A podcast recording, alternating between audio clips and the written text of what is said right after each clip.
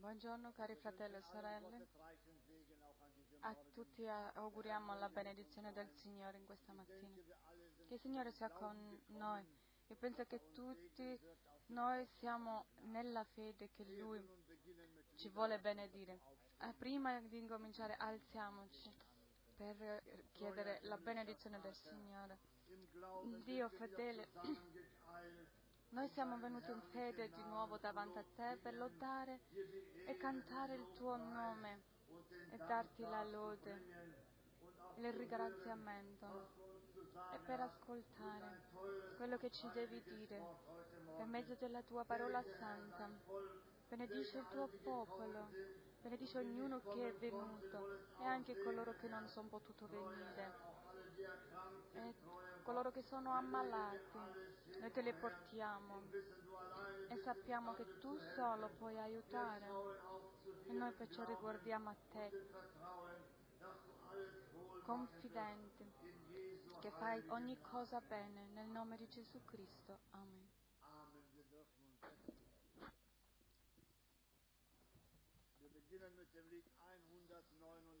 Incominciamo con il cantico 199. 199.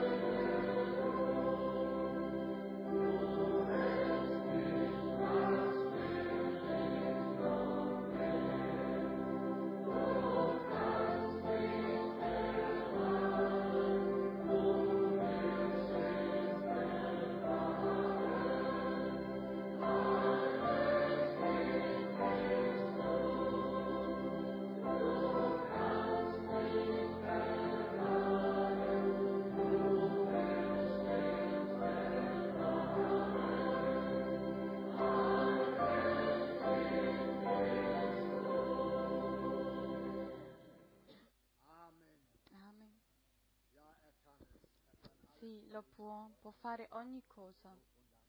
Gloria a Lui.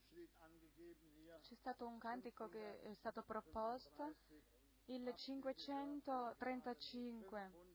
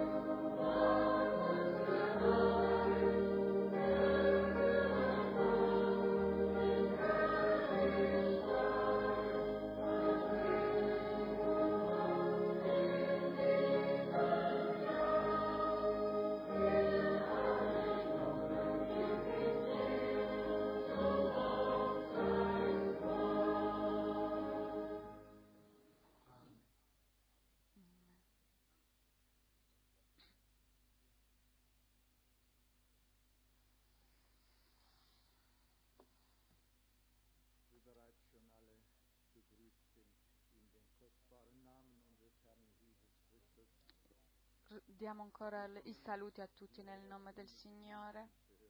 Noi veniamo qui non per ascoltare parole di uomini, ma per ascoltare la chiamata, il grido.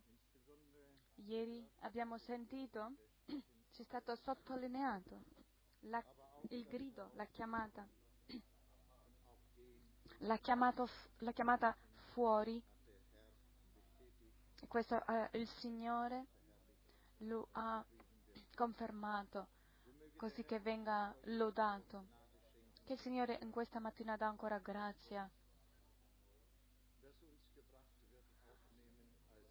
affinché noi accettiamo la parola che ci viene detta come una parola di grazia, un grido, una chiamata di grazia, e ci chiama a venire tutti. Noi abbiamo ancora la possibilità, perché il giorno della grazia non è ancora al termine. Oggi possiamo ancora venire, dobbiamo venire, affinché Lui ci possa guidare. Sappiamo che il popolo di Israele ha fatto tante esperienze con il Signore, ha visto quanto era pieno di grazia e di misericordia con loro, e così è ancora oggi. Prima della seconda preghiera voglio leggere una parola. In Esodo, capitolo 34. Esodo, capitolo 34, al versetto 10. Versetto 10. Il Signore rispose: ecco, io faccio un patto. Farò davanti a tutto il tuo popolo meraviglie, quali non sono mai state fatte su tutta la terra, né in alcuna nazione. Tutto il popolo in mezzo al quale ti trovi vedrà l'opera del Signore, perché tremendo è quello che io sto per fare per mezzo di te. E dopo sta scritto: osserva quello che oggi ti comando. E io penso questa parola ha l'importanza per noi. Osserva quello che oggi ti comando. Oggi, adesso, non domani, dopodomani, ma oggi. Osserva. Ecco. Il Signore dice allora nel versetto 27. Poi il Signore disse a Mosè: scrivi queste parole, perché sul fondamento di queste parole io ho fatto un patto con te e con Israele. Così anche con noi, o per noi. Ognuno per conto suo, davanti a Dio.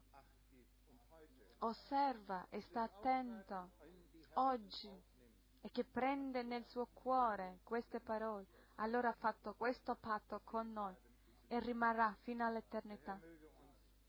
Il Signore ci dà grazia e forza per tenere ferme a questo. Alziamoci per pregare insieme.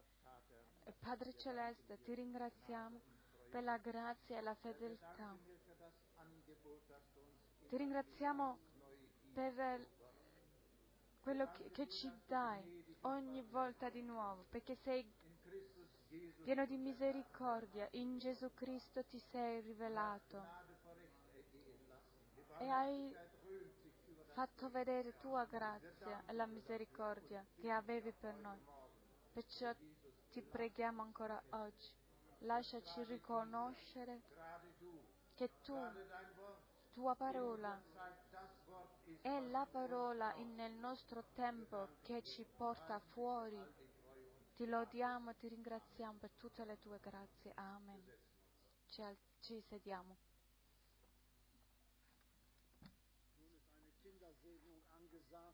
C'è la benedizione di un bambino che è prevista, che i genitori vengano davanti nel mentre cantiamo il cantico nel piccolo libro.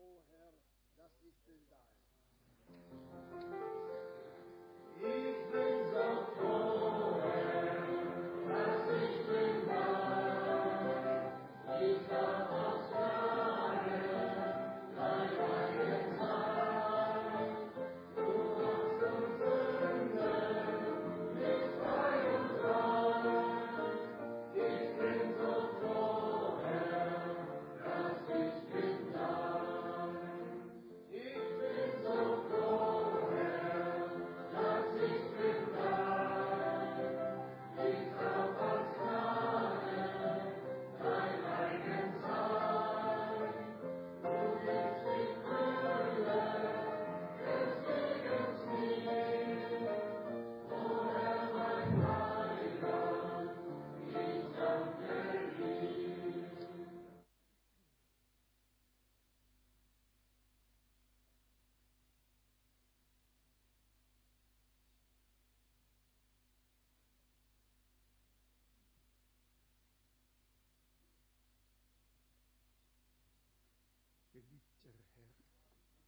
Signore amato, Dio eterno,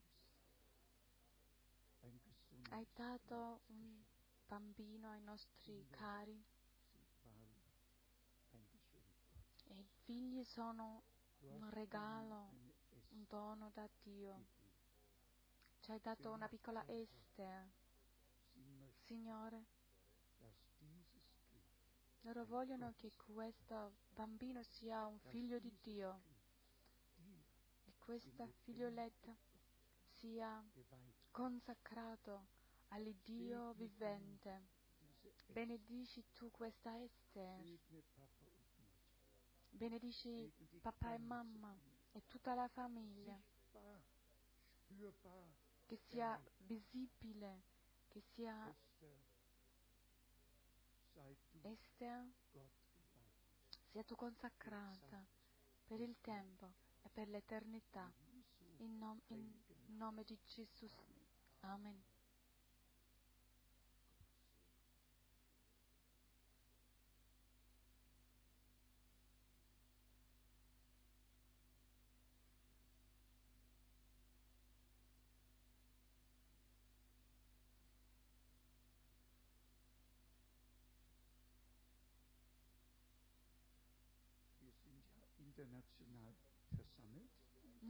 Siamo radunati internazionali. Il fratello dirà la benedizione in francese.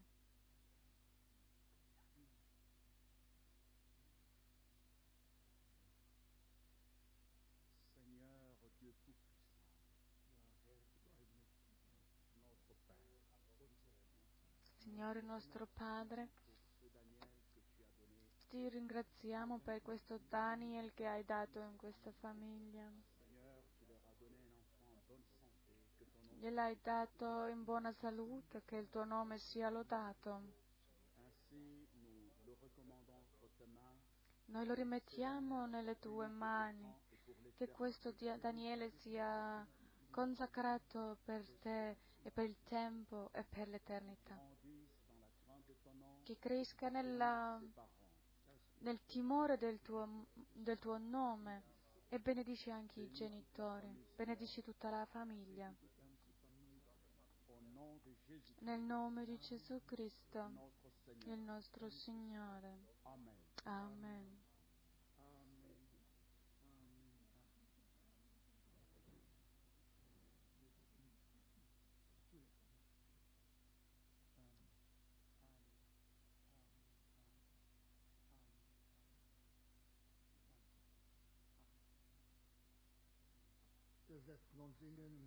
Ci sediamo e cantiamo lode e onore.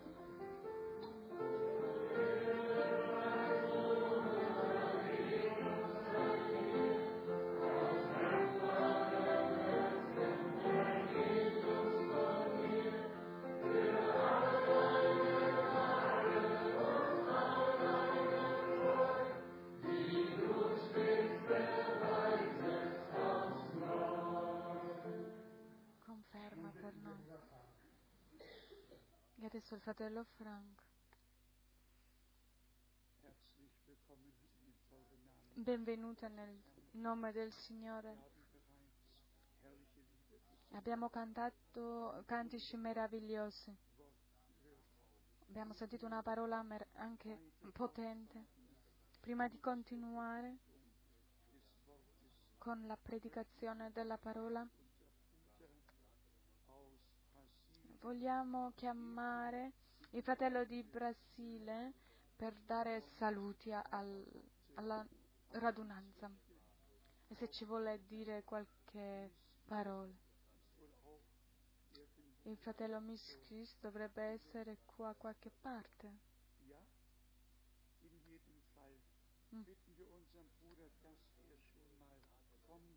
Che il fratello si avvicina già.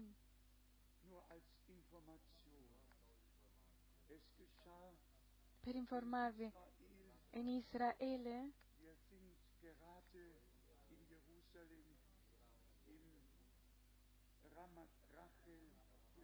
siamo stati in Gerusalemme a Ramat Ha'el e stavamo andando a mangiare, e tutti insieme venne un fratello vicino a me e mi disse: fratello Frank Trefeld, e ci siamo salutati e ci siamo abbracciati, ci siamo rallegrati che ci potevamo salutare così, e il poco che potevo comprendere del suo portoghese era che già era nel messaggio che riceveva il video. E immaginatevi, ci siamo incontrati a Gerusalemme con lui e mi disse: Dio ti benedica. E io anche: dici qualche parola, non una predica, qualche parola.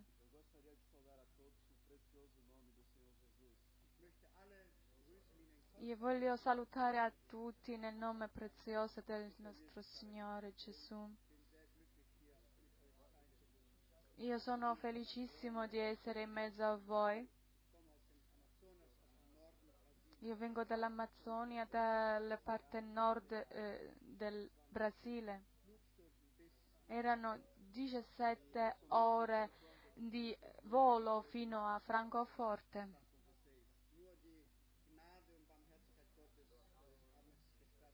Solo la grazia e la misericordia di Dio ha permesso di farmi arrivare fin qui.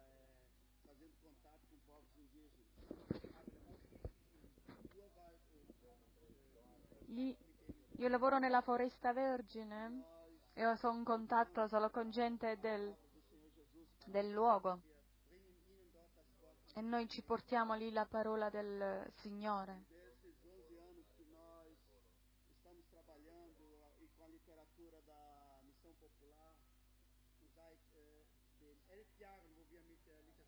E sono già 11 anni che noi lavoriamo con i opuscoli di questa missione qui.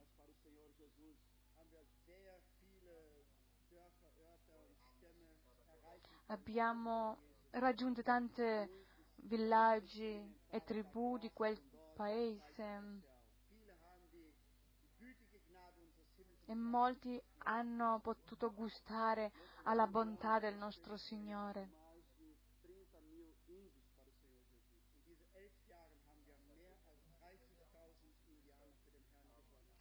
In questi 11 anni abbiamo vinto più di 30.000 indiani o brasiliani per il suo regno.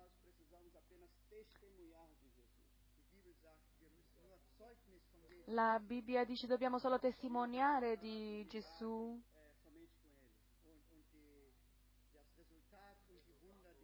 E il risultato, oppure i miracoli, erano solo tramite di Lui fatto, e si deve dare gloria a Dio.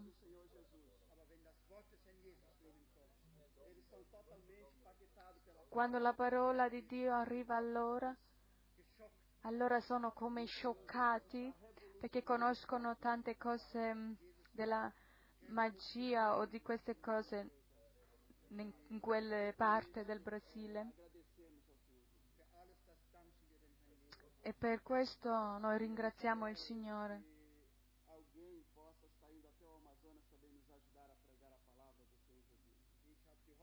E ho la speranza che qualcuno di voi arriverà anche fino in Amazzonia per predicare la parola di Dio. Questo invito voglio ancora dare insieme tutti i saluti di questi popoli indiani. Che il Signore Gesù vi benedica ancora riccamente. Amen.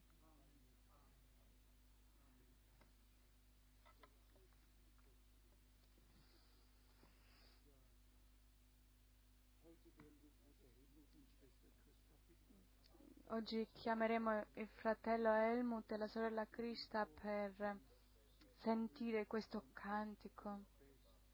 Noi cantiamo: vengono da lontani paesi,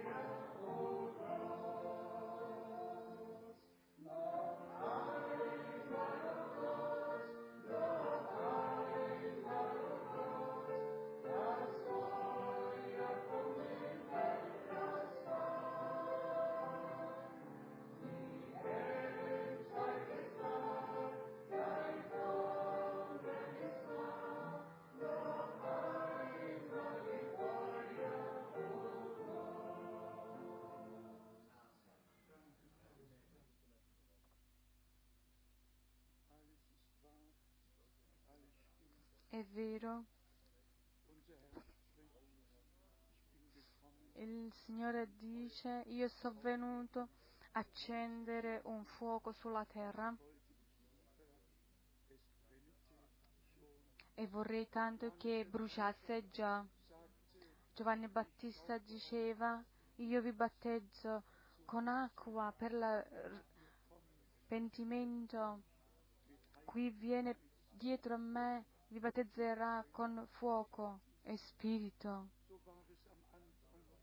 Così era all'inizio e così deve essere anche alla fine. Così sarà alla fine. Gesù Cristo è il primo e l'ultimo. E come era all'inizio, sarà alla fine. È quello che ha fatto all'inizio e lo farà, lo deve fare anche alla fine. Ancora una volta diamo a tutti la benvenuta, in tutti i paesi, popoli, nazioni. Di nuovo ci sono state delle telefonate dall'America e dall'Africa e tanti danno saluti. E anche noi salutiamo a tutti. In modo particolare,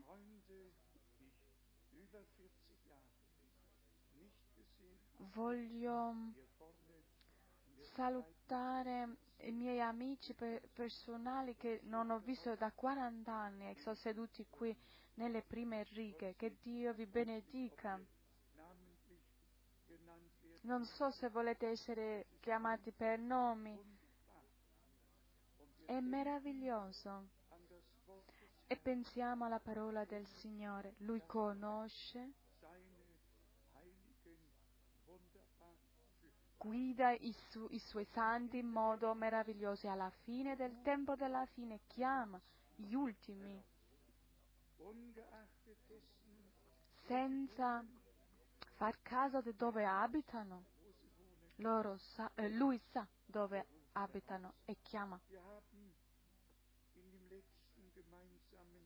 Nell'ultimo cantico che abbiamo cantato insieme abbiamo cantato avete sentito la chiamata della grazia e abbiamo anche cantato Podas viene in quest'anno,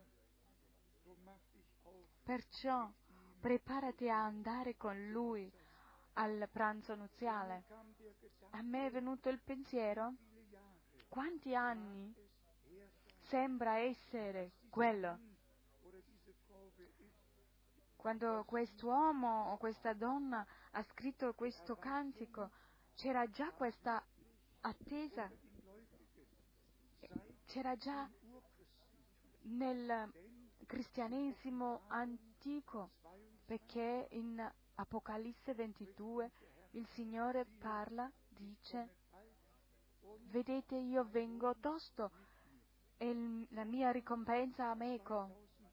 E sono circa 2000 anni che sono passati e noi possiamo contare 100% che il Signore torna nel nostro tempo. L'ora, il giorno, nessuno lo sa, ma questo l'abbiamo capito adesso, che siamo veramente nel tempo della fine.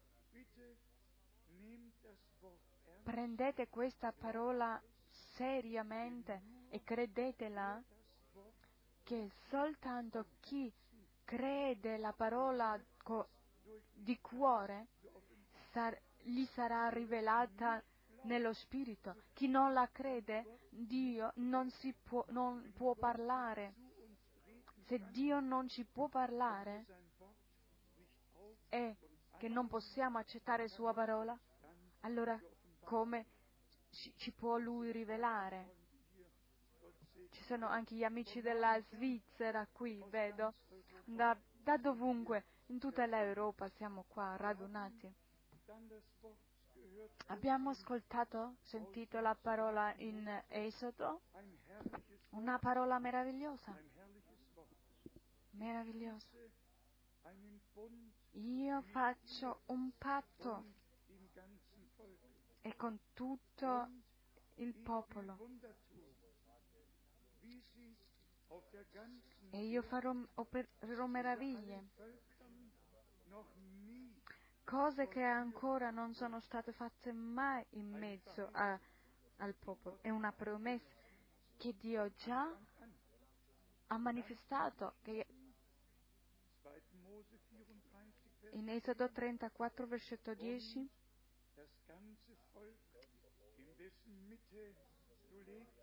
e il popolo in mezzo al quale tu ti trovi vedrà l'opera del Signore, perché tremendo è quello che io sto per fare per mezzo di te. Che parola di Dio!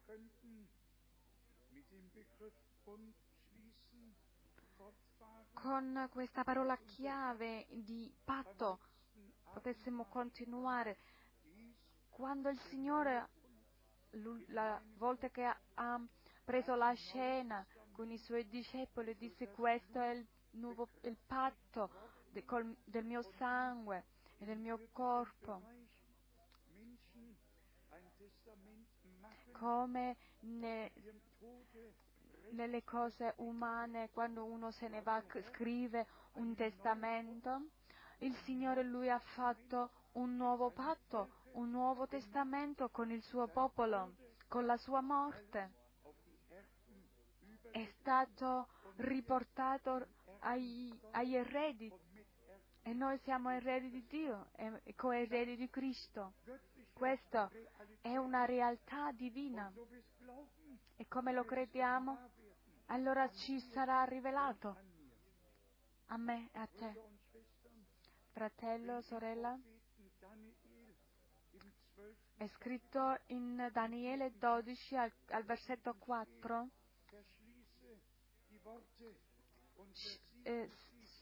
sigilli queste parole fino al tempo della fine.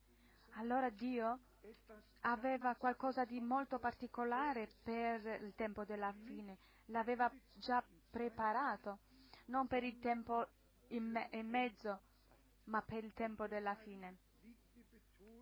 Perciò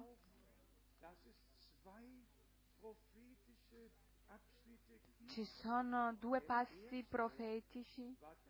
Il primo era nella prima venuta del nostro Signore, dove le profezie bibliche si sono adempiute, si sono sciolte le promesse date nell'Antico Testamento, e adesso, alla fine del questo tempo della fine, c'è un tempo profetico e Dio ha illuminato la parola profetica per rivelarcela. Devo dire, mi sono rallegrato tantissimo quando ho sentito che ieri, durante la nostra riunione qui, c'è stato un immenso arcobaleno sopra la casa, immenso arcobaleno con tutti i 7 colori, molto potente e molto vicino. Alcuni l'hanno visto e si sono rallegrati e hanno testimoniato di questo. Chiedo io, il Signore ci vuole dire con questo? Siamo noi il suo popolo? Ha fatto un patto con noi. Voi siete il popolo del nuovo patto.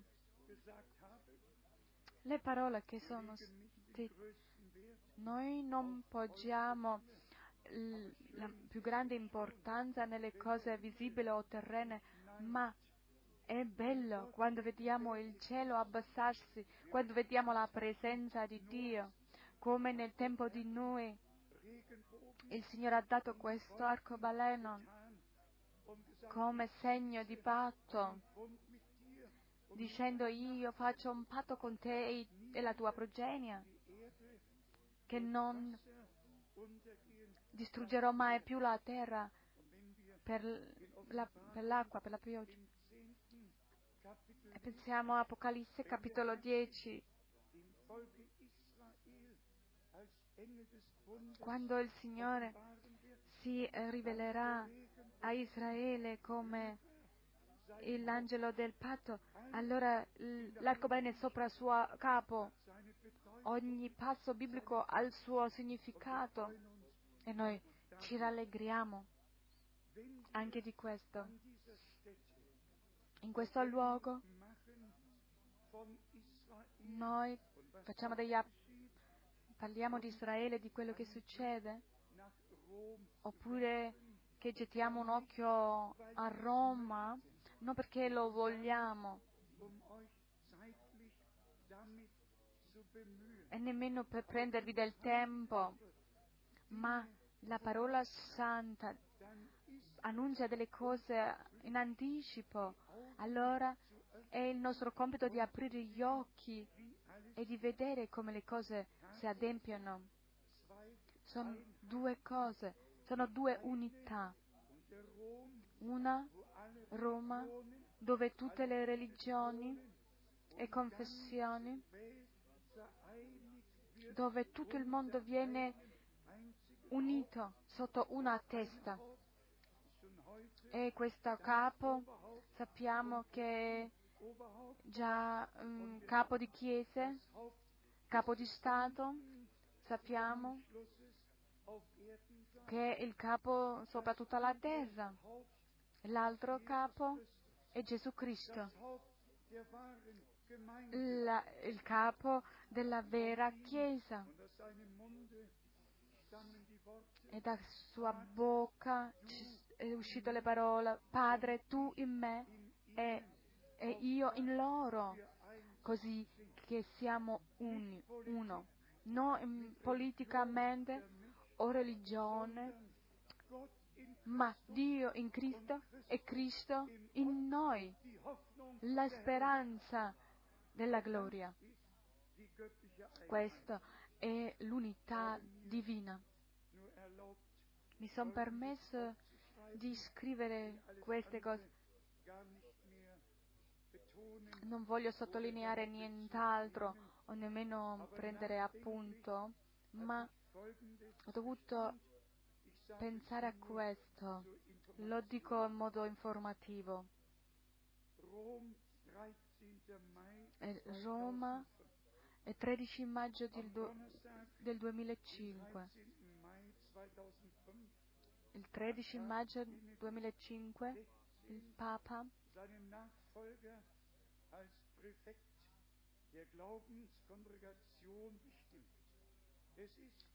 ha già preparato un suo quello che lo seguirà. Quest'uomo Williams Nevada, che sarebbe già preparato l'uomo per essere il prossimo Papa. Jeffersonville, 19 dicembre del 54. Sono tanti anni che sono passati. 19 dicembre 1954. C'è una citazione del fratello Brana. Io credo che in una di questi giorni, quando l'unità delle chiese sarà arrivato nello stato delle chiese,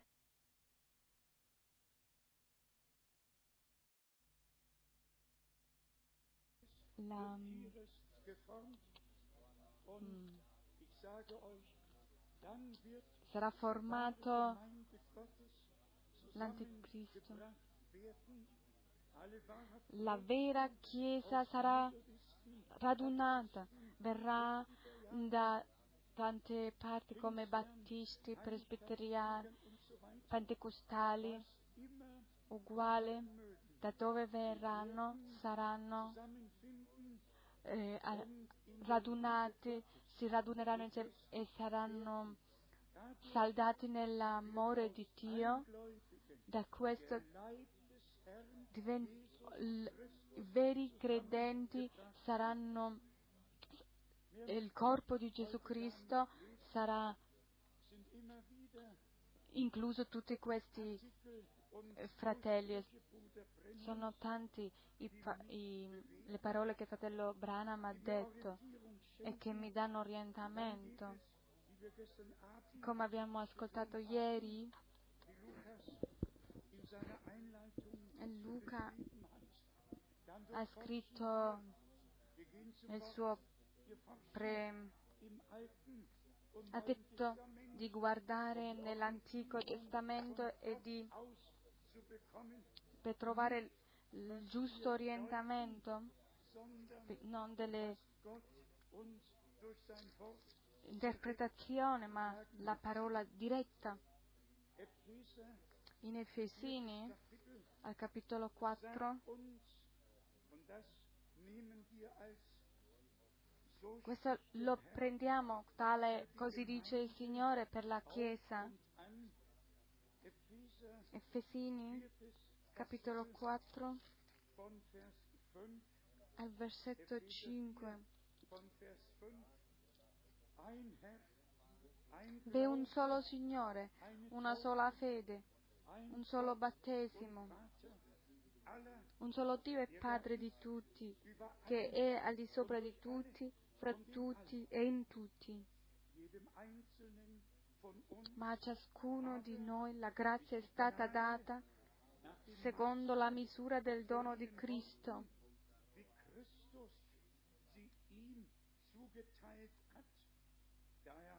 Per questo è detto: salito in alto, egli ha portato con sé dei prigionieri e ha fatto dei doni agli uomini. Ora questo è salito, che cosa vuol dire se non che egli era anche disceso nelle parti più basse della terra?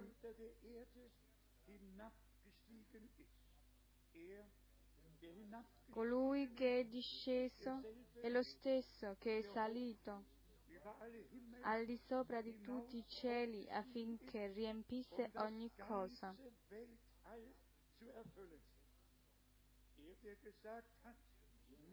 È lui che ha dato alcuni come apostoli, a lui che ha detto: a me è stata data potenza sulla terra e in cielo, perciò disse: andate in tutto il mondo. E questo lo possiamo leggere in Matteo 28 al versetto 18. In Efesini leggiamo ancora nel capitolo 4 al versetto 11: è lui che ha dato alcuni come apostoli, altri come profeti, altri come evangelisti, altri come pastori e dottori, per il perfezionamento. Noi crediamo questo? Che ha dato questo? È vero? L'ha fatto. E nella Chiesa ci sono questi ministeri. La domanda è: per quale motivo? Versetto 12. Per il perfezionamento dei santi in vista dell'opera del ministero e dell'edificazione del corpo di Cristo.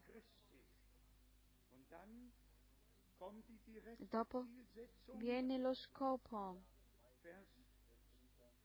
Versetto 13. Fino a che tutti giungiamo all'unità della fede e della piena conoscenza del Figlio di Dio, allo stato di uomini fatti, all'altezza della statura perfetta di Cristo.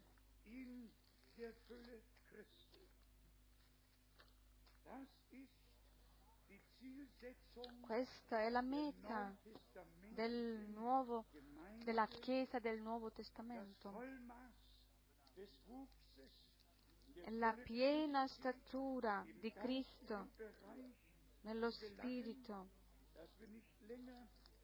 che non più rimaniamo i bambini o sballottati a ogni vento di dottrina, ma che il nostro cuore sia saldamente fermo. Quello che può succedere per mezzo alla grazia. Al versetto 14: affinché non siamo più come bambini sballottati, portati qua e là da ogni vento di dottrina per la frode dei uomini, per l'astuzia loro nelle arti seduttrici dell'errore.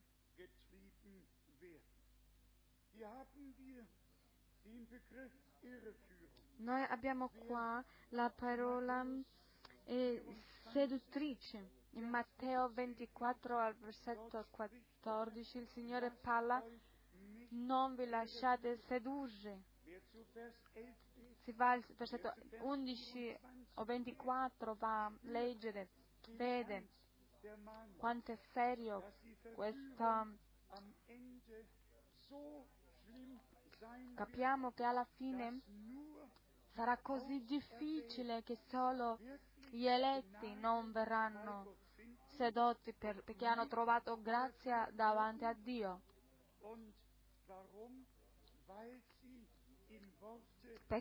Perché rimangono nella parola.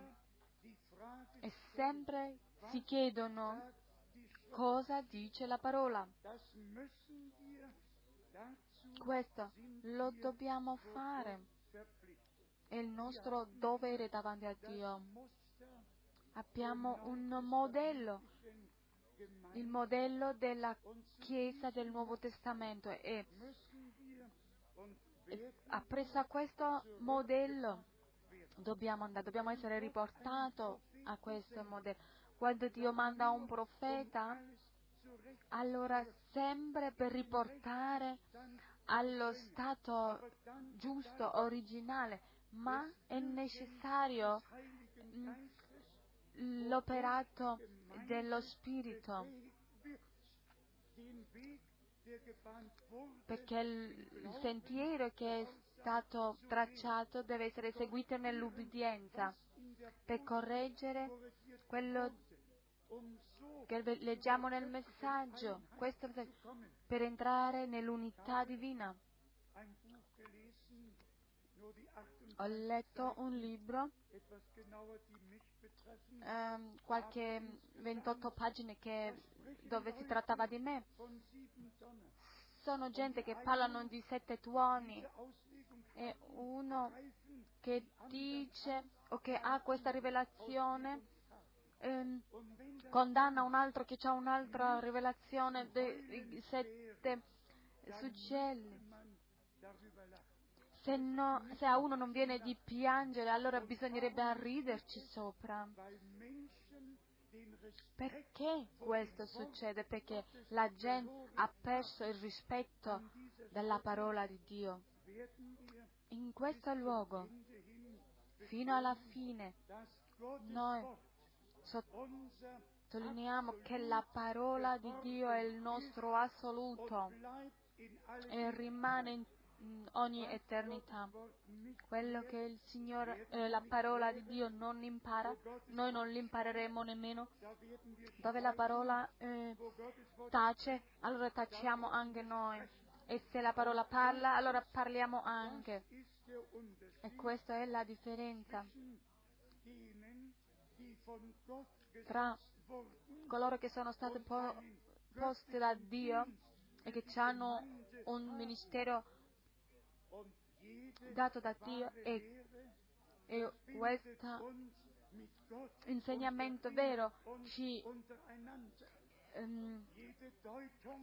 ci collega con Dio, ci mantiene insieme. Altri insegnamenti strappa, divide. Questo lo abbiamo dovuto vedere con i nostri occhi. Quando Cristo è il capo e che Lui ha messo i ministeri nella Chiesa, allora per mantenere o per tenere l'ordine divino, affinché ogni membro del corpo di Cristo diventa un'unità divina, diventa portata questa unità insieme. E chi è nell'insegnamento di Cristo, nell'insegnamento degli Apostoli, non andrà a smarire in altri insegnamenti e non sarà nemmeno ballottato. L'ordine divino è che non soltanto un ministero profetico che ha un significato a livello della storia della salvezza, ma che questo ordine divino deve entrare nella Chiesa, deve essere utilizzato dentro la Chiesa, e questi ministeri devono essere nella Chiesa. Ho una domanda, è scritto qua: vi mando un profeta e per mezzo di lui verrà ogni cosa nella Chiesa, sarà ristabilito, o Dio ha mandato un profeta in modo che tramite i ministeri nella Chiesa vengano manifestati? Cos'è l'ordine di Dio? Fratelli, quando si va indietro di 40 anni e più e si parla di quello che Dio ha fatto allora, in quei tempi, quello che Dio ha fatto in quei tempi, io l'ho visto anche più di loro, di questi fratelli che raccontano queste cose oggigiorno, ma questo che ho visto a quei tempi mi ha aperto gli occhi per quello che il Signore Dio ha promesso il nostro tempo e fa oggi. Anche questo l'abbiamo detto tante volte. Guardare nei tempi remoti ha solo una cosa buona, quando in questo sguardo prendiamo noi anche la direzione per il futuro. Lo scopo, la meta non è soltanto dire Dio ha mandato o ha promesso un profeta e l'ha mandato, ma ne va della chiamata e della preparazione della Chiesa fino all'adempimento e al essere riempito dallo Spirito e sigillato nello Spirito dal momento che abbiamo accettato la parola della verità. Prima di questo non può accadere nessun rapimento, perché è scritto che siamo sigillati fino al giorno del nostro redenzione. Per questo che già è successo Dio ha avuto la preoccupazione. Noi adesso vogliamo preoccuparci delle cose presenti, quelli che sono addormentati in Cristo saranno risvegliati, ma deve accadere che noi che viviamo e che siamo rimasti dobbiamo essere mutati. E il versetto in Romani, che quando la potenza che ha risuscitato i morti abita nei vostri corpi, allora i vostri corpi saranno risuscitati o saranno ricambiati tramite questo Spirito. Questa è la parola diretta ai viventi, per noi nel nostro tempo.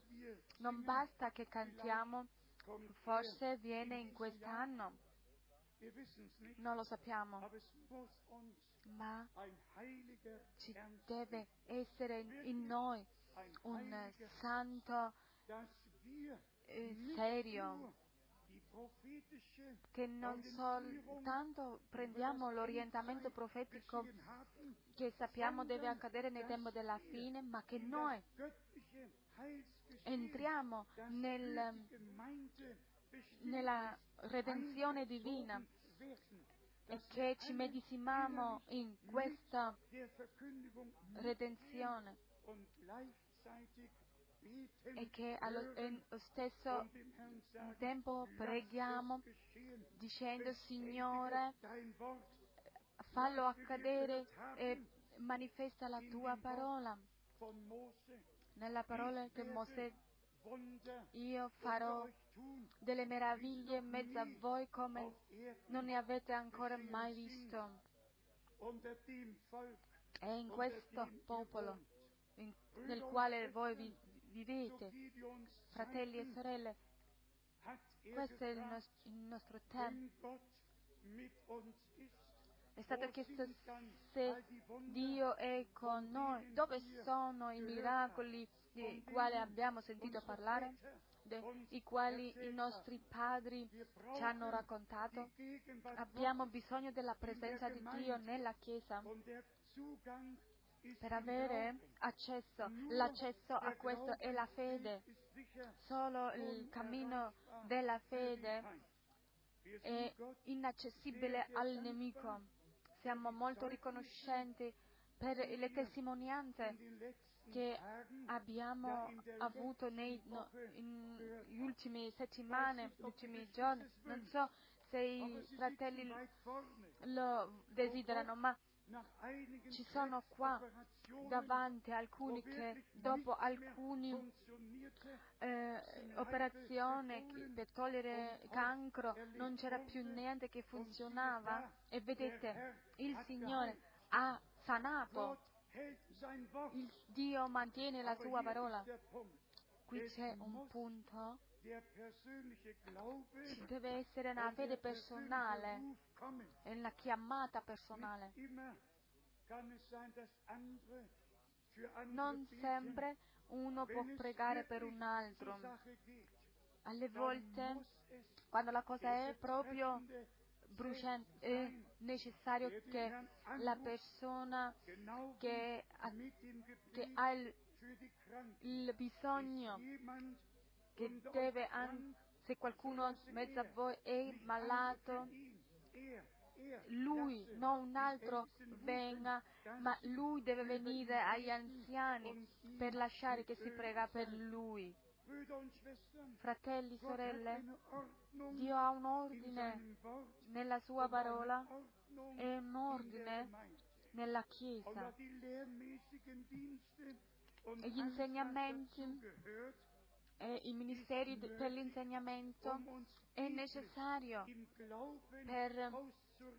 per darci,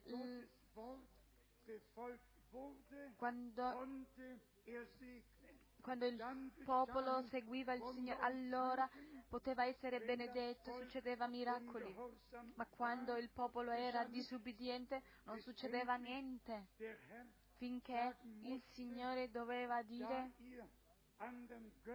che perché voi volete seguire altri dì e servirle, allora io vi devo sparpagliare in tutti i paesi, in quei paesi i quali di voi servite. E quando è successo questo sparpagliamento in tutte le nazioni, è stato secondo la parola di Dio, e in questo luogo noi sottolineiamo che Dio alla fine del tempo della fine, non solo come qua in Efesini 4 al versetto 5 è scritto un Signore, una fede, un battesimo, un Dio, un Padre sopra tutti e con tutti, ma era necessario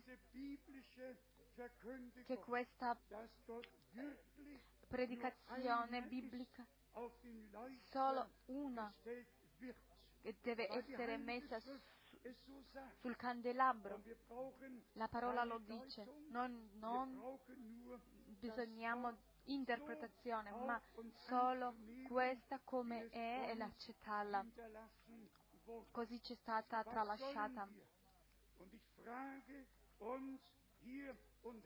Adesso chiedo,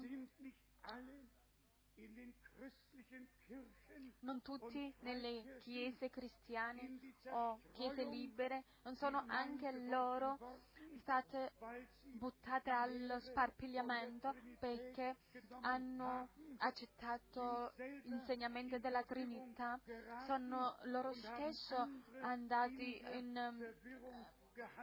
in smarrimento. Adesso è il tempo di chiamare a uscire fuori il mio popolo. Uscite. A che serve di avere questa comunione? Ho letto oggi, ho preso anche il libro del catechismo. A che serve che nella Chiesa protestante viene detto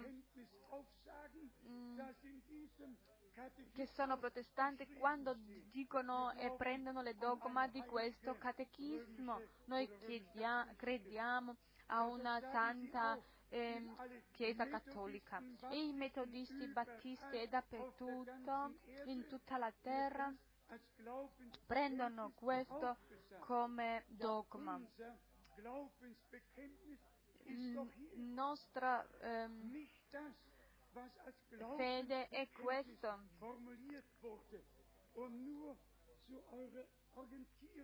ma per il vostro orientamento vi dico, guardate un po' qua, da lontano vi faccio vedere. Questa è, non so come si dice in italiano, per quello che credono, devono...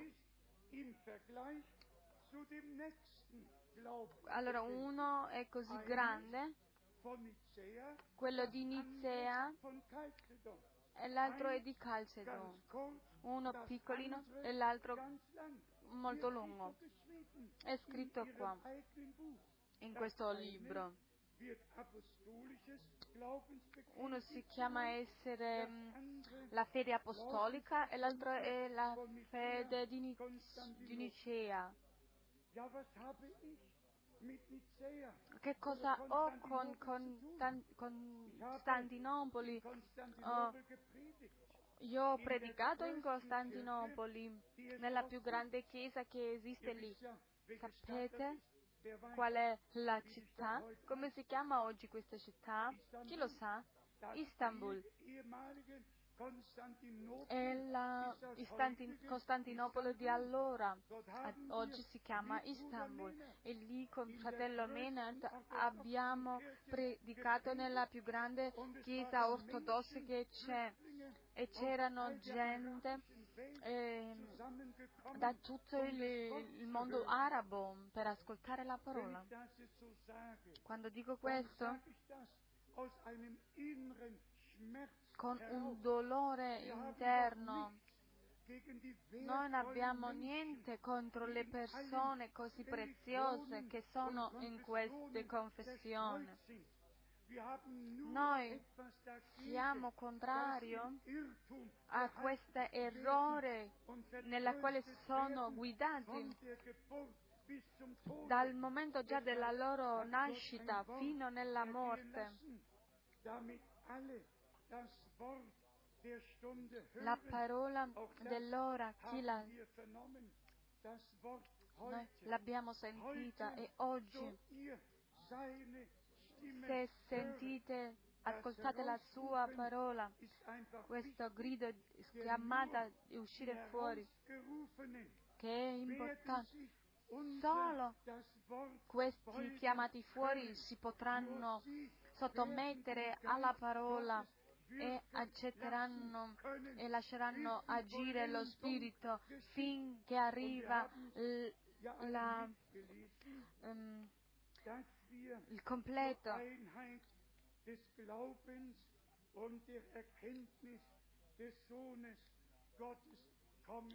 Finché arrivano all'unità.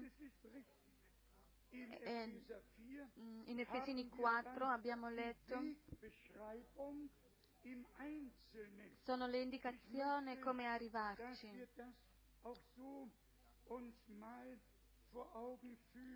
Vorrei che ci mettiamo questo davanti agli occhi. In Efesini 5 leggiamo al versetto 27, per farla comparire davanti a sé, cioè la Chiesa, senza ruga, senza macchia o altri simili difetti, ma santa e irreprensibile.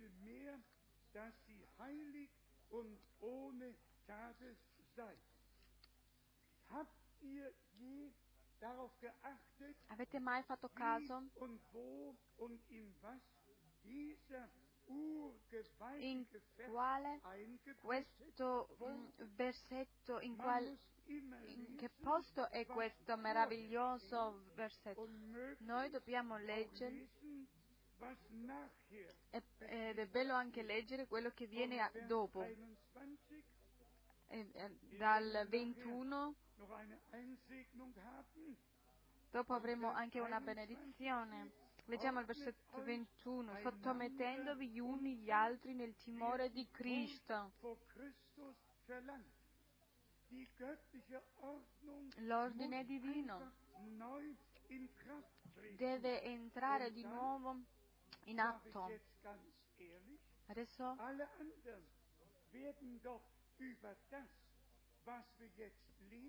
Gli altri rideranno su questo che leggiamo noi e se ne andranno oltre. Questa è una parola scritta o vecchia a 2000 anni. Ma la Chiesa dell'Iddio vivente ha timore della parola, da ogni parola. E qui sta scritto: mogli, siate sottomesse ai vostri mariti come al Signore. Sì, care sorelle in Cristo, se voi volete vivere questo, questa unità, questo, come abbiamo letto in Efesini, senza rughe, senza macchie alcuni, se volete vivere questo, allora lasciate questa parola entrare nel vostro cuore e seguitelo, accettatelo con gioia e non come essendo obbligata. Al versetto 23, il marito infatti è capo della moglie, come anche Cristo è capo della Chiesa, lui che è il Salvatore del corpo.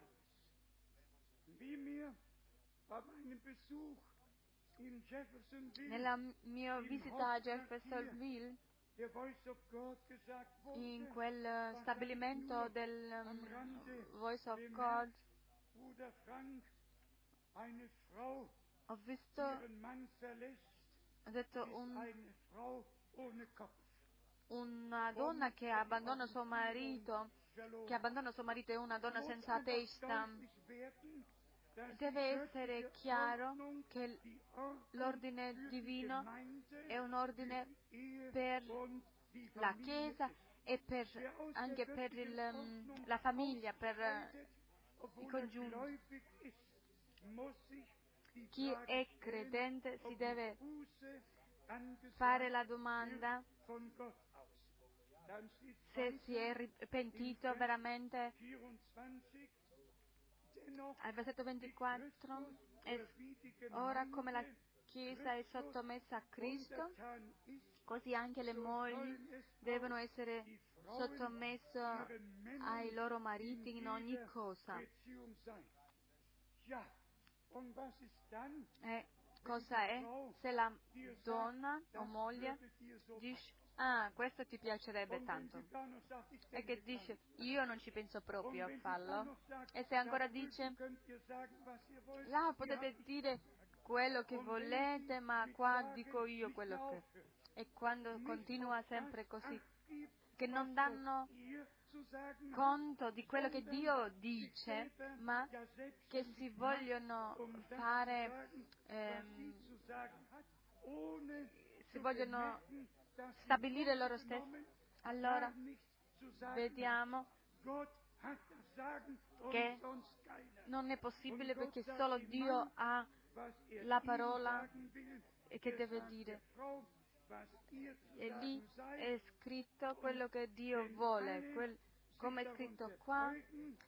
O si accetta e rispettare, allora siamo certi che è come Dio vuole. E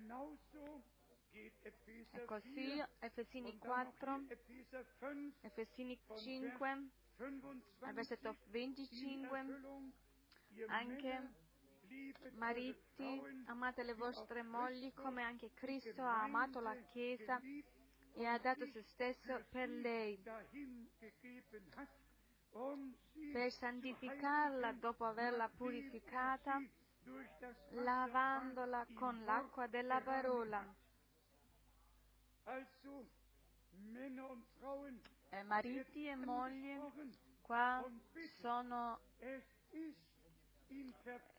e questo è scritto in collaborazione con la gloriosa preparazione della sposa di Cristo, che sia senza rughe e che sia irreprensibile e santa davanti al trono di Dio.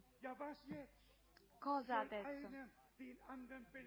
Uno deve insegnare l'altro, uno deve dire all'altro cosa deve fare. No, Dio parla a noi tutti, a me e a te.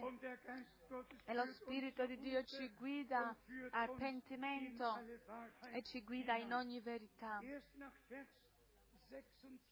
Al versetto 26.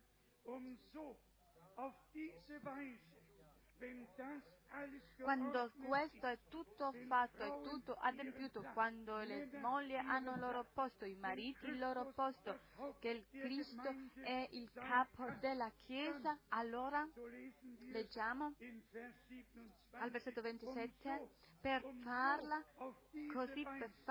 comparire, quando tutto questo è adempiuto in voi, allora succede che comparisce questa Chiesa senza macchia, senza arruga e senza difetti davanti allo cospetto di Dio. Ancora una volta lo dico,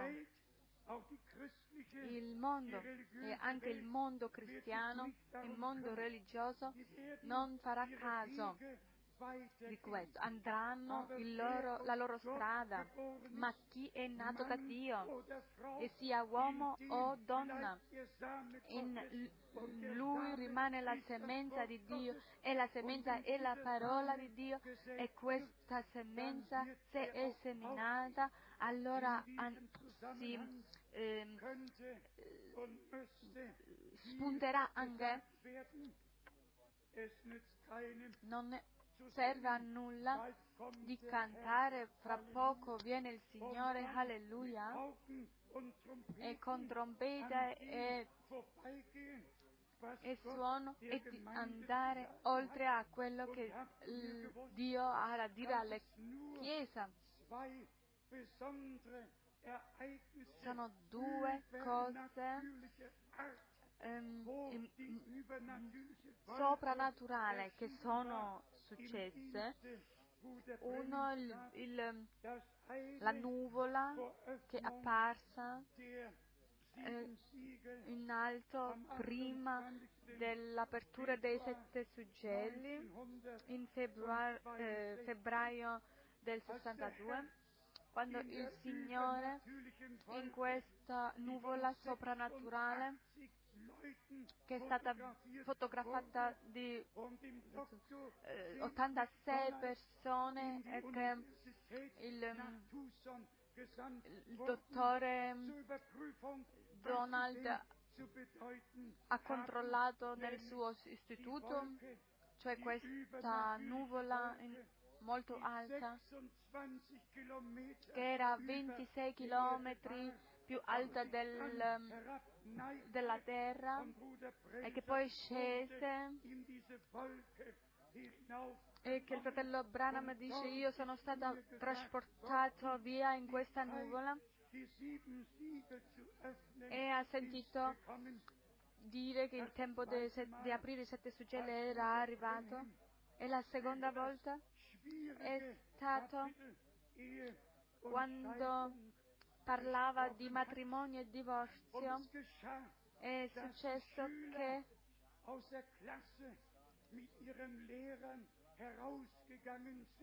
sono uscite gli alunni con i maestri, sono uscite dalle scuole e hanno detto: la maestra ci ha detto, abbiamo visto quella nuvola, e il bambino era abbastanza piccolo e naivo, e disse: mamma, potesse essere che il fratello Branham era lì dove la nuvola è scesa, era là,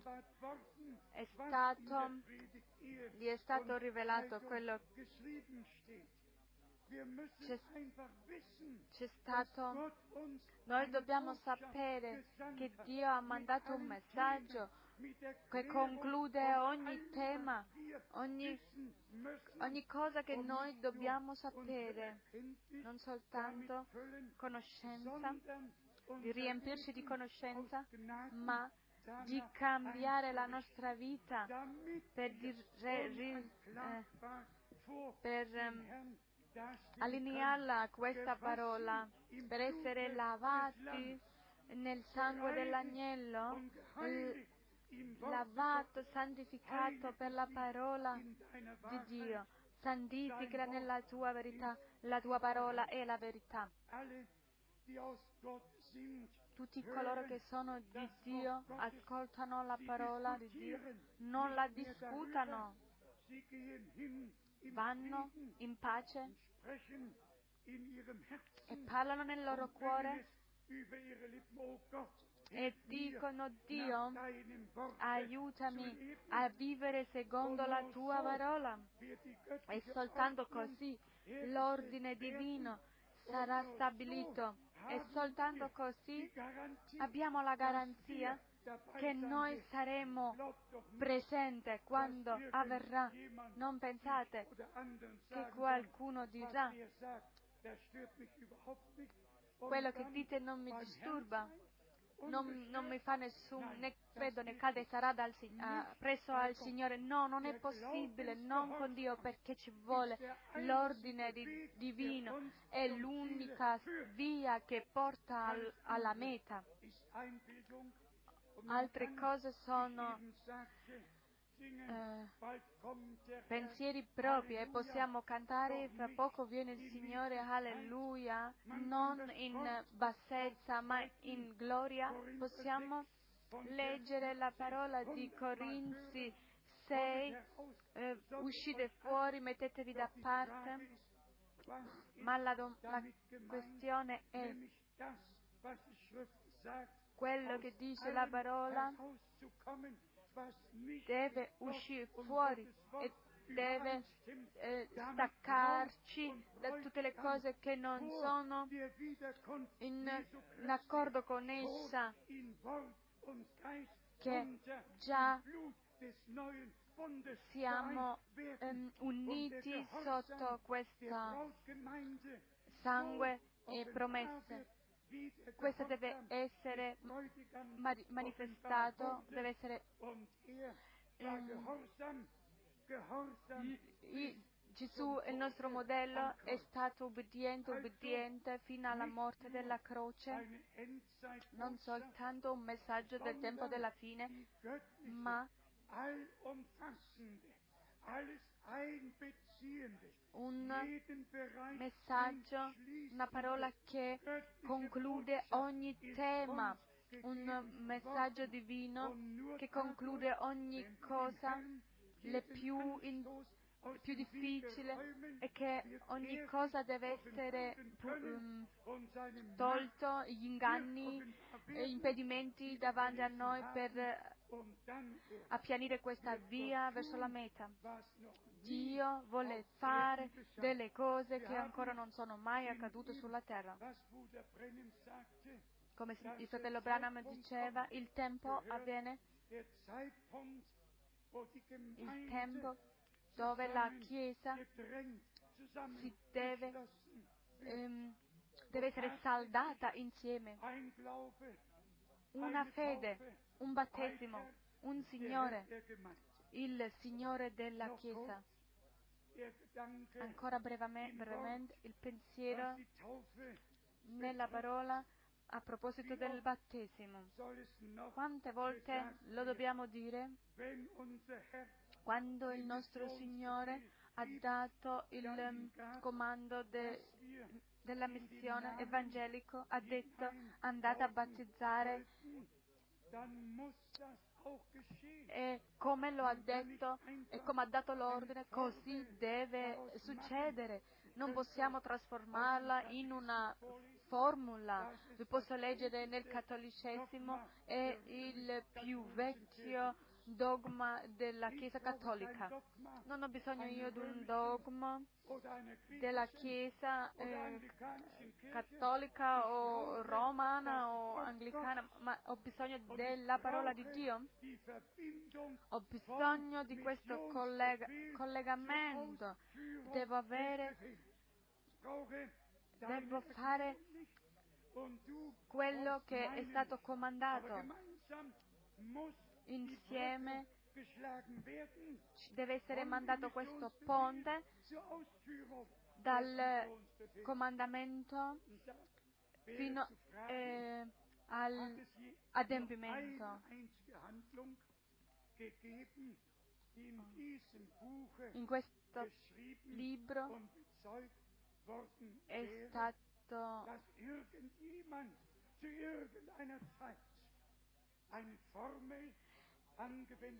fanno capire che in questo libro qualche parte, qualcheduno avrebbe fatto capire che questo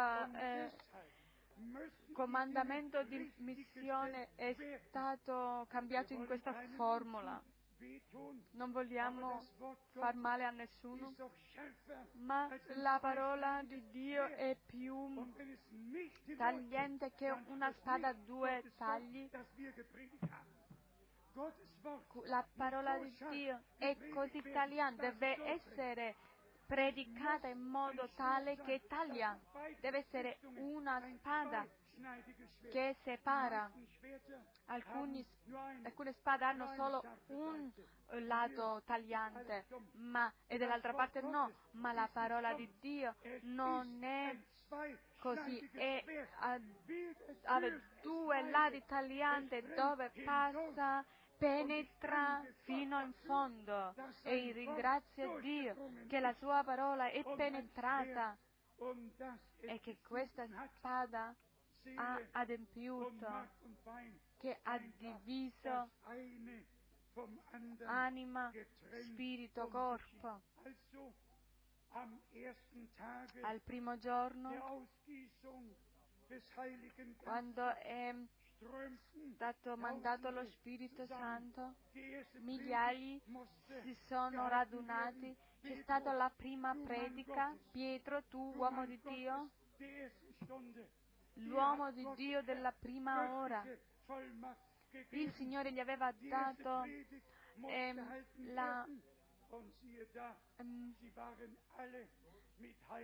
il comando, l'aveva dato questa potenza. È stata la prima bocca che si è aperta sotto l'unzione e l'ispirazione dello Spirito Santo e disse: ravvedetevi e lasciatevi battezzare nel nome di Gesù Cristo per il pentimento dei vostri peccati.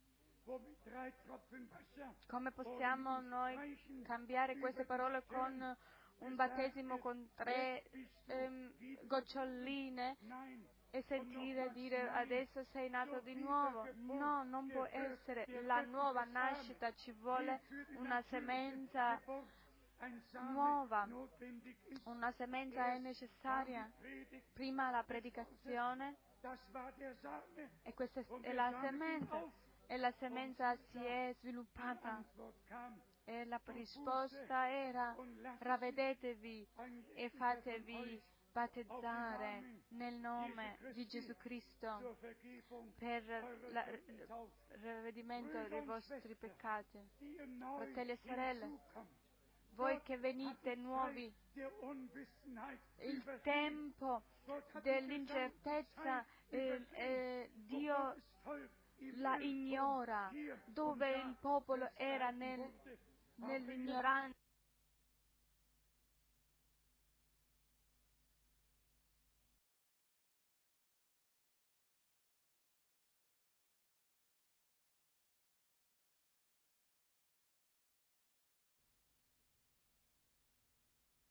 Signore ci ha predestinati prima della fondazione del mondo, che noi lo apparteniamo come sua proprietà. Io chiedo a voi: credete che il Signore vi ha predestinati? Credete, come il Signore ha detto: non voi mi avete scelto, ma io vi ho predestinati, io vi ho predestinate a andare a portare frutto. Adesso l'ultima chiamata, voi, popolo mio, uscite fuori, conclude tutto.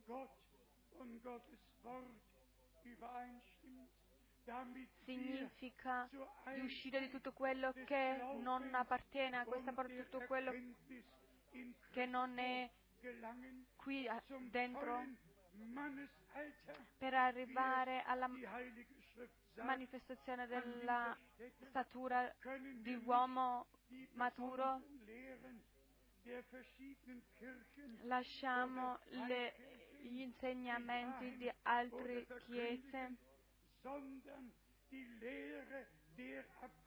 ma ritorniamo all'insegnamento degli apostoli, della Chiesa nuova neotestamentale,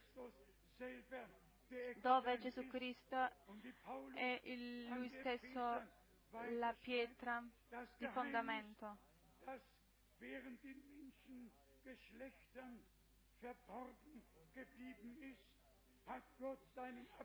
Quello che è stato nascosto alla gente è stato rivelato ai suoi apostoli e profeti, perciò Dio ha provveduto per ministeri diversi per la Chiesa. Il mio compito è di andare in tutto il mondo e di portare questa parola a tutti i popoli. Se crediamo, come la parola dice, allora è incluso pure che questa Chiesa del Nuovo Testamento hanno tutti i doni dello Spirito, hanno i frutti e i ministeri, e il tempo è urgentemente che noi non guardiamo più alla gente, ma unicamente a Gesù Cristo, che ha compito la nostra fede.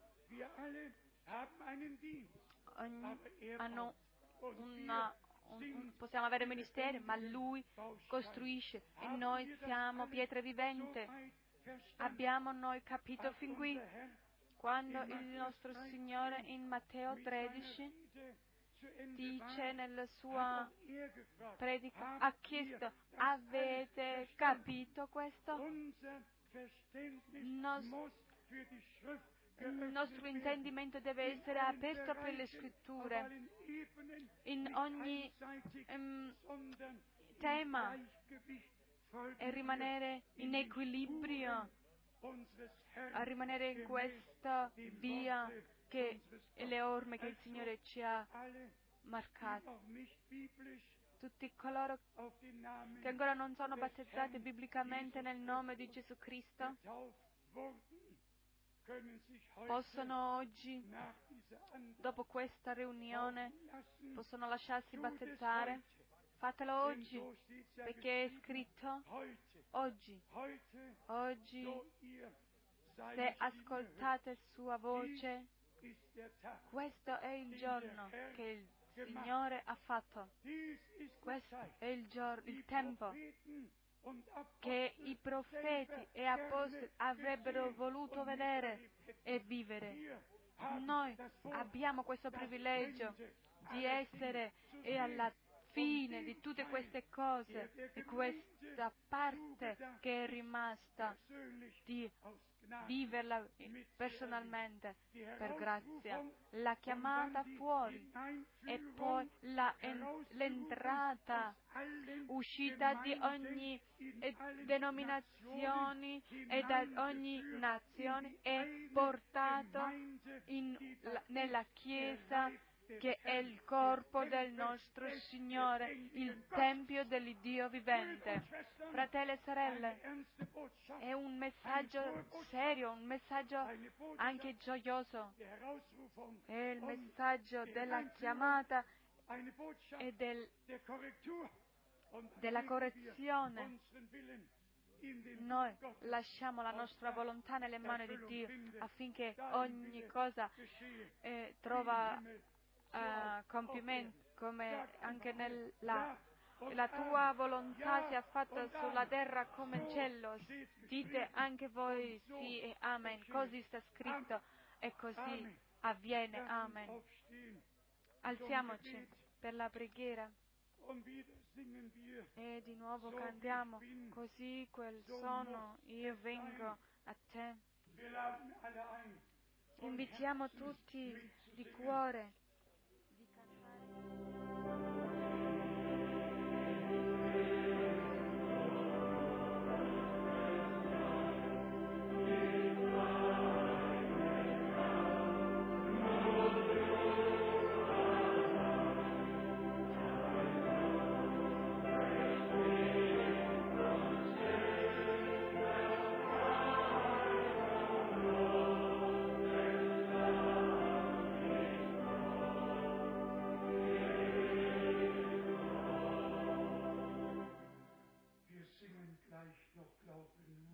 Canteremo ancora, credo, soltanto.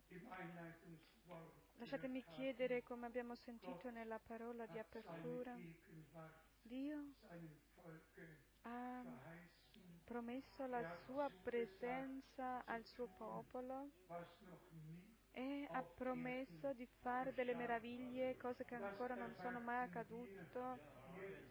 Questo noi le aspettiamo nel ristabilimento di ogni cosa e cose che ancora non sono mai successe sulla terra.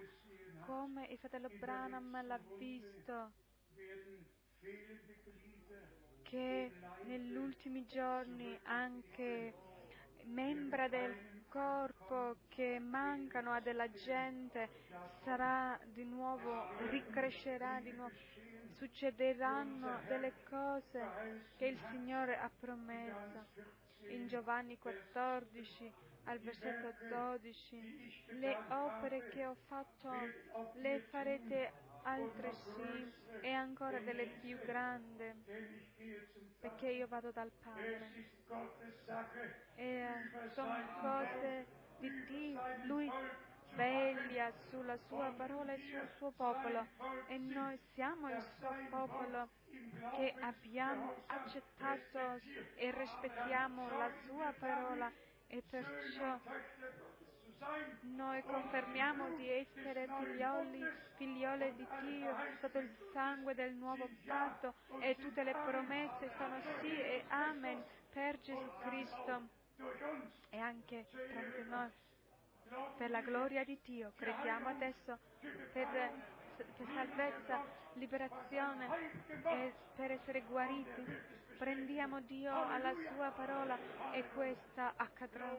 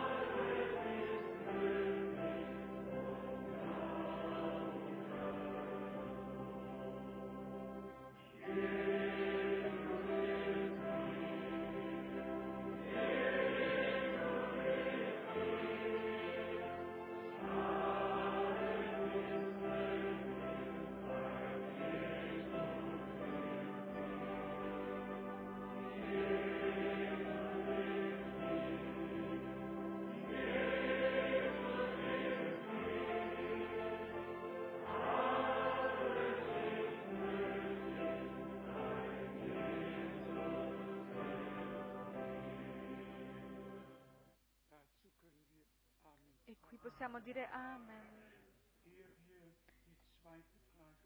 Prima di chiedere la seconda domanda, lasciatemi chiedere una cosa. Chi, quanto, in mezzo a noi, hanno già ricevuto una guarigione dal Signore? Alzate la mano. Guardate, guardate quante mani. Anche io e fratello Rus possiamo alzare la mano Io credo di dover dire che questo è un rinforzamento per la nostra fede, per noi che veniamo al Signore, noi che per noi che abbiamo ancora bisogno di guarigione divina. Ieri sera è venuto a me un uomo di Praga, mi ha dato la testimonianza di quello che Dio ha fatto per lui. Ieri mi è venuto un fratello nel bureau e mi ha dato testimonianza di quello che Dio ha fatto per lui. Dio è presente. E il punto, la parola non può tornare vuoto, le promesse devono adempiere quello che... E la parola non può tornare a Dio vuoto senza avere manifestato il perché è stata mandata. È scritto, ha mandato sua parola e le guariva. Oggi siamo noi la Chiesa dell'Iddio vivente, no quelli che stanno fuori, i mandicanti che aspettano che cade qualche cosa. Noi siamo il popolo del patto, riscattati per il sangue del nuovo patto. Nel Nuovo Testamento Dio disse: io farò un nuovo patto con voi. Il nuovo patto è stato fatto e tutte le promesse sono sì e amen. Chi vogliamo adesso includere nella preghiera di oggi? Alzate la mano. Alzate la mano. Adesso alziamo tutti quanti le mani, anche se non è tanto alto, ma preghiamo tutti insieme. Signore amato, tu eterno Dio fedele, noi abbiamo ascoltato la tua parola. Noi crediamo come la scrittura dice, e la scrittura dice: chi crede in me, come dice la scrittura, entrerà nel corpo come torrente di acqua viva. Dio sana, guarisci dovunque, dove gente crede a tua parola e accetta tua parola. Alleluia.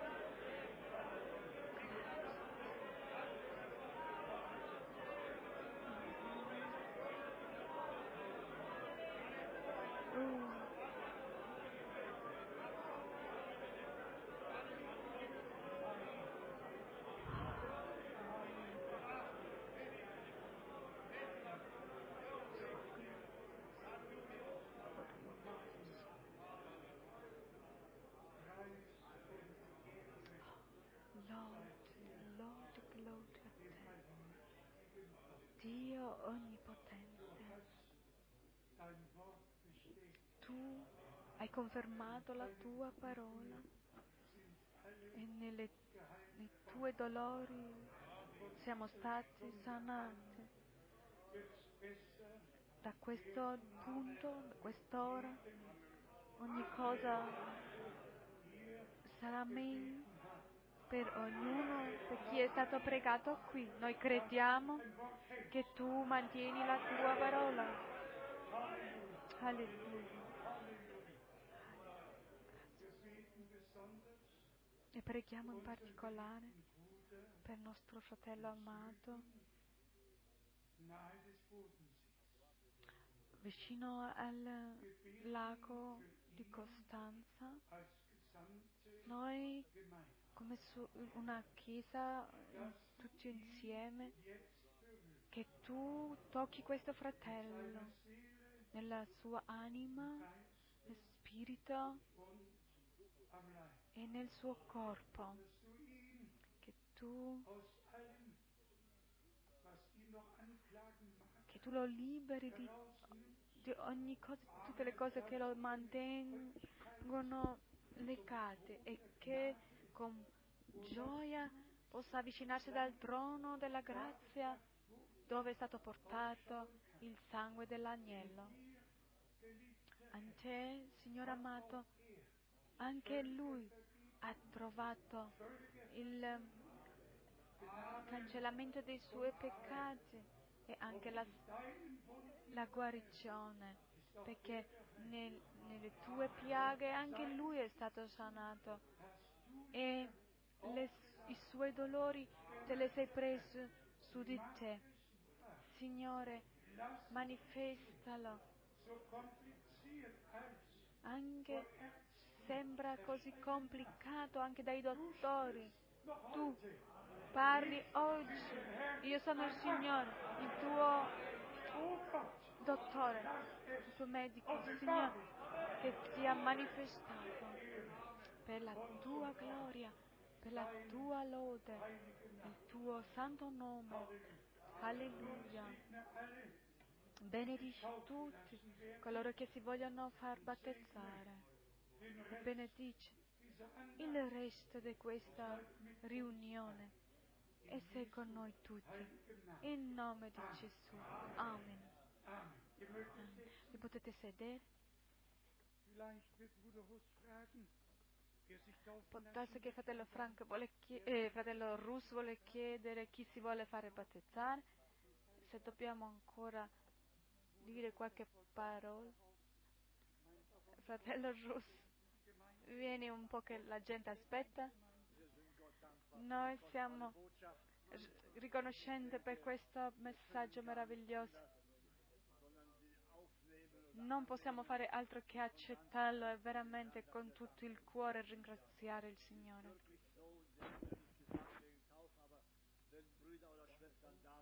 Non avevamo preparato così, però se qualcuno si vuole fare battezzare, che venga qua davanti, che si prega per loro.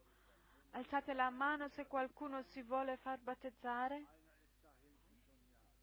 Ce ne sono 2, 3, 4.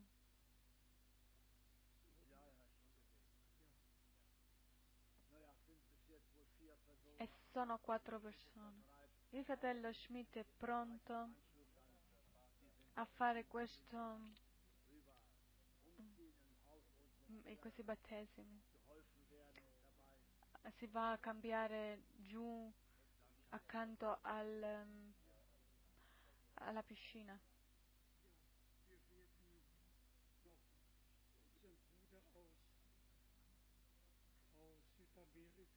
Il fratello di Sud America e del Brasile le vogliamo rimettere alla grazia di Dio, le vogliamo chiamare per pregare per loro, affinché Dio le possa utilizzare lì dove sono. Anche il fratello di Cecen e di tutte le parti in Italia, Svizzera, Olanda e tutta l'Europa, che il Signore benedice. Abbiamo una coppia che vuole ricevere la benedizione del Signore. Sono giovani sia nell'età sia nel messaggio.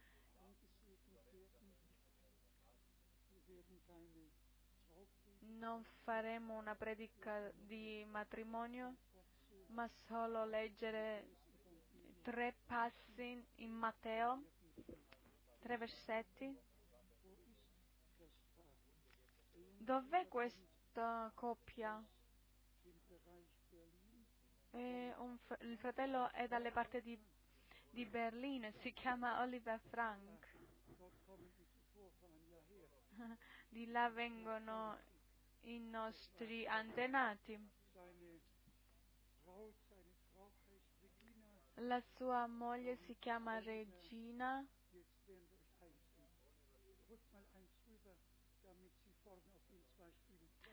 Fate un po' spazio affinché questi due si possano sedere qua davanti. Non hanno né abbigliamento di matrimonio, queste sono delle tradizioni, noi non abbiamo bisogno di tradizione. Andiamo per la parola del Signore. Non so se quando si sono battezzati, per esempio, nemmeno sappiamo se avevano delle vesti bianche per tutti per essere battezzati. Noi abbiamo potuto farlo dopo, per grazia di Dio. Cari, noi siamo contenti e felici che Dio vi ha condotto insieme. State bene tutti insieme, vi appartenete ormai. E a voi possiamo leggere questa parola di Matteo 19.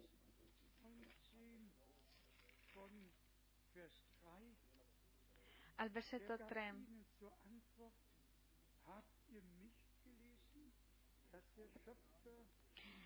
E versetto 4. Ed egli rispose loro: non avete letto che il Creatore da principio li creò maschio e femmina, e che disse: perciò l'uomo lascerà il padre e la madre e si unirà con sua moglie, e i due saranno una sola carne.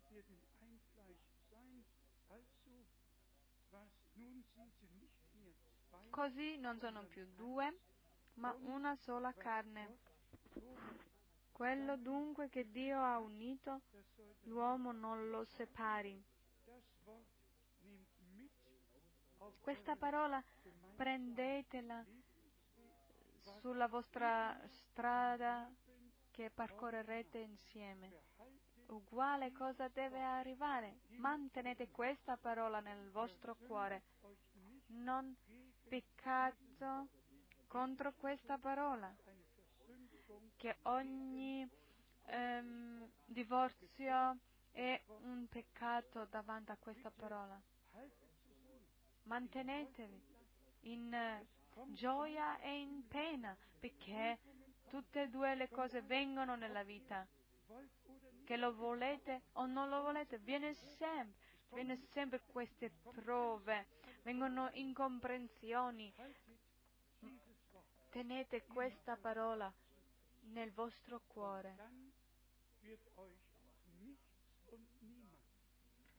E allora niente e nessuno vi potrà separare dell'amore di Dio che è in Gesù Cristo il nostro Signore. L'amore di Dio è va insieme con il perdonare e il riconciliare. Quest'amore rimane che nessun giorno finisca senza essere riconciliati. Parlate l'uno con l'altro e il Signore vi guiderà. Ci rallegriamo a questa sorella che è molto giovane nel Signore, ma che così da 4 settimane fa si è fatta battezzare. Il nostro fratello un po' prima. Noi siamo contenti e ci rallegriamo con voi. Avete una grande famiglia qua con questa Chiesa, questa comunità che prega per voi. Sarebbe bello se il coro avrebbe qui un cantico, ma sarà forse un po' troppo sorpreso. Alziamoci.